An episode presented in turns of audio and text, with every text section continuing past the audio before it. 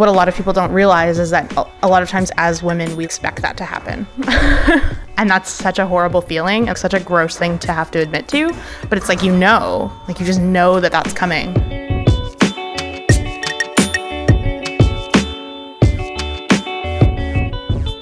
That is Siobhan Özege, and this is Tiny Conversations.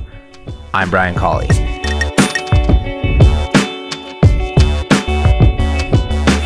Siobhan is a writer for Fat Girl Food Squad and Shameless, two awesome publications, and is also someone who's been quite vocal about the comment made by TV host Steve Paikin. Recently, Steve Paikin made some comments online about the difficulties of finding female guests for his show, The Agenda. I sat down with Siobhan outside of the lobby in her workplace to talk about that and generally women in the media. Here's that conversation. You've been somewhat vocal about the stuff that's happened with Steve Paikin and the agenda, and basically him saying that they have all this trouble getting female guests and then the reasoning of why he thinks that is and so you can probably articulate it better than I can as to what's going on and what are some of the issues with what he's written and said. um, so I think there's a lot of things that have come up from this. I think the biggest and most important thing that we should keep in, at the forefront is that there are not a lot of female experts who are coming out and talking about things.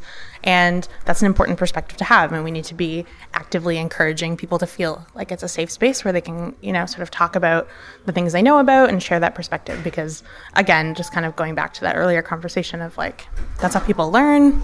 It's like diverse, um, you know, sort of perspectives can really help everyone. Um, I think the problem with what he did was essentially sort of took this like almost victim blaming rhetoric of like women don't want to be on the agenda because X, Y, and Z, but never really sort of put himself in the position of a woman who would identify as an expert or who would consider being on television.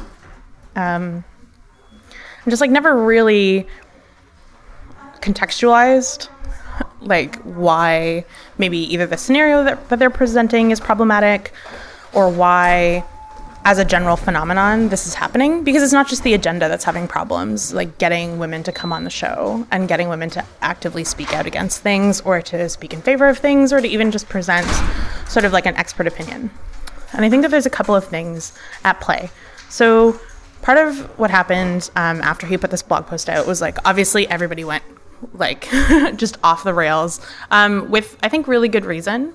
Um, I think like there's a lot of things in his piece that were problematic where he sort of talked about like women being concerned about how they look on television and I think not really giving a fair um, perspective to that and just sort of mentioning it off cuff, which obviously enraged a lot of people.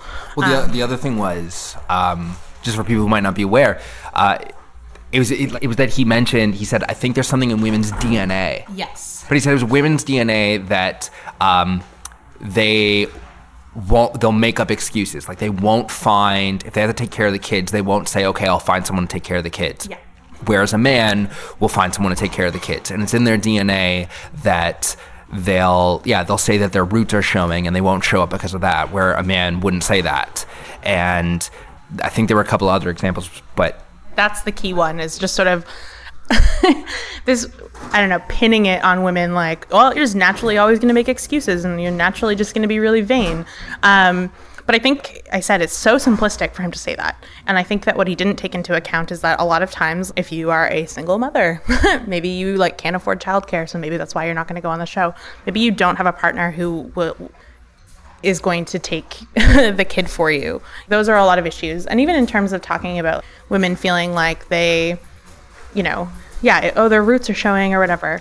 I think part of that is this sort of lifelong, I guess, this like lifelong barrage that you get of knowing that if you go on television, you're in a photo, any of these things, and people are going to find something to tear you apart on. and I think what a lot of people don't realize is that a lot of times as women we expect that to happen And that's such a horrible feeling and such a gross thing to have to admit to. But it's like, you know, like you just know that that's coming. And I think the other thing that he doesn't really talk about at all, and I think this is really important, is the safety concern that a lot of women have. I think if you go anytime and read a column written by a woman, a study that's been published by a woman, even just women who are vocal on Twitter are just torn to shreds all the time. They are threatened. They get horrible threats of rape and violence a lot of the time. You know, there's a, a video game that was put up about a year and a half ago of a, a woman who was sort of advocating for more female presence in video games. And then a video game was actually created where you could beat her up. oh, gosh. Um, where you could just punch her face uh, until the whole screen re- went red. if you thought that was going to happen to you, maybe you would willingly stay home. And that's horrible. And yet, if she goes on television and is an expert and then gets harassed online, all someone's going to say to her is, "Well, you knew that when you went on the t- well, you knew that when you went on the show." and so, in a lot of ways, I don't blame them. Like I don't blame women for not wanting to go on these shows and not wanting to put themselves out there because it can endanger them, can also like ruin them online.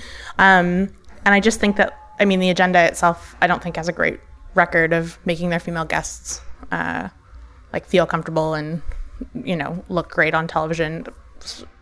And i don't mean that from an aesthetic point of view. I mean that from like even just framing their issues and framing the conversation.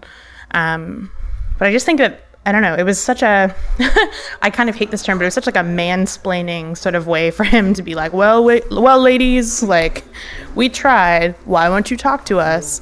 Um, and I think not seeing how that's part of the problem is part of why people are so angry. I think one of the, the key things, and I think about this a lot as as a man, is recognizing well, what are the where do I fit into this? Like, what are the potential things? And just as a human being, I always look at like, what are the potential influences and factors I might be having, positive or negative, that is contributing to this result. And um, I think when anyone talks and they go, "Here's here's what you're doing," but they don't say, mm-hmm. "Here's what I'm doing."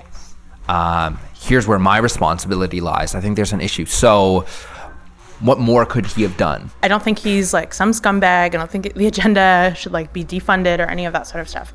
But I do think that this is kind of a, a problem that we're seeing in a lot of industries and we're seeing just sort of widespread in terms of like people not knowing how to approach individuals who have diverse backgrounds or who um, maybe don't fit their sort of norm. And I think one of the things that they actually could have done is offer solutions. And if you read his sort of original blog post, there's no real concrete how can we make this place more inviting for you? Like, what can we do that would sort of encourage you to be on our show? And part of that is it seems like they didn't really talk to anyone before they put this out. And I think even framing it as a, hey, we want to talk to you anonymously, whatever, just to get some ideas of what would encourage you to come on our show. And I think that that would have been a really big step. Um, I would have loved to see a program on the agenda sort of talking about why women are scared to be sort of public figures. I think he filmed a show two days after that came out, or maybe even the, the following day. Um, but I still think that the show itself and he himself needs to be very vocal about why he thinks um, getting these voices on the show is important. And um, I think the other problem is that they framed the whole thing as like, we need gender parity, which I think goes sort of hand in hand with what I was talking about earlier of like tokenism.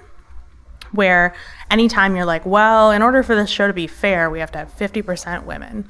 It's just a weird sort of way to frame it where he framed it more as like we need this for our stats and less for we actually want to hear from these voices. And i think that's where people got really enraged. It's kind of just making you feel like you're just being brought on the show because you fit into a box. Yeah i think a band-aid solution is okay well let's just try and even the playing field by getting people of those groups that aren't represented. Yeah. but you really have to ask why are just why is this just not naturally happening? Why can't we just say we are going to talk about the AIDS epidemic and then boom, um, we we get these four experts, we get the four best people in the field, and those four best people in this one field don't all look the same.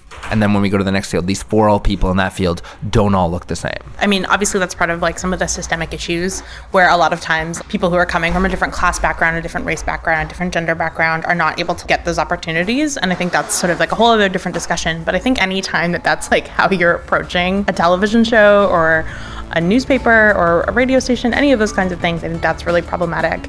And I think that we sort of have to be actively changing our policies to encourage those voices.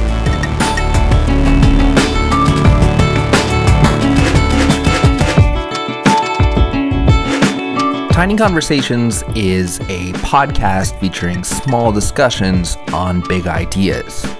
If you like this episode, you can subscribe in iTunes or Stitcher.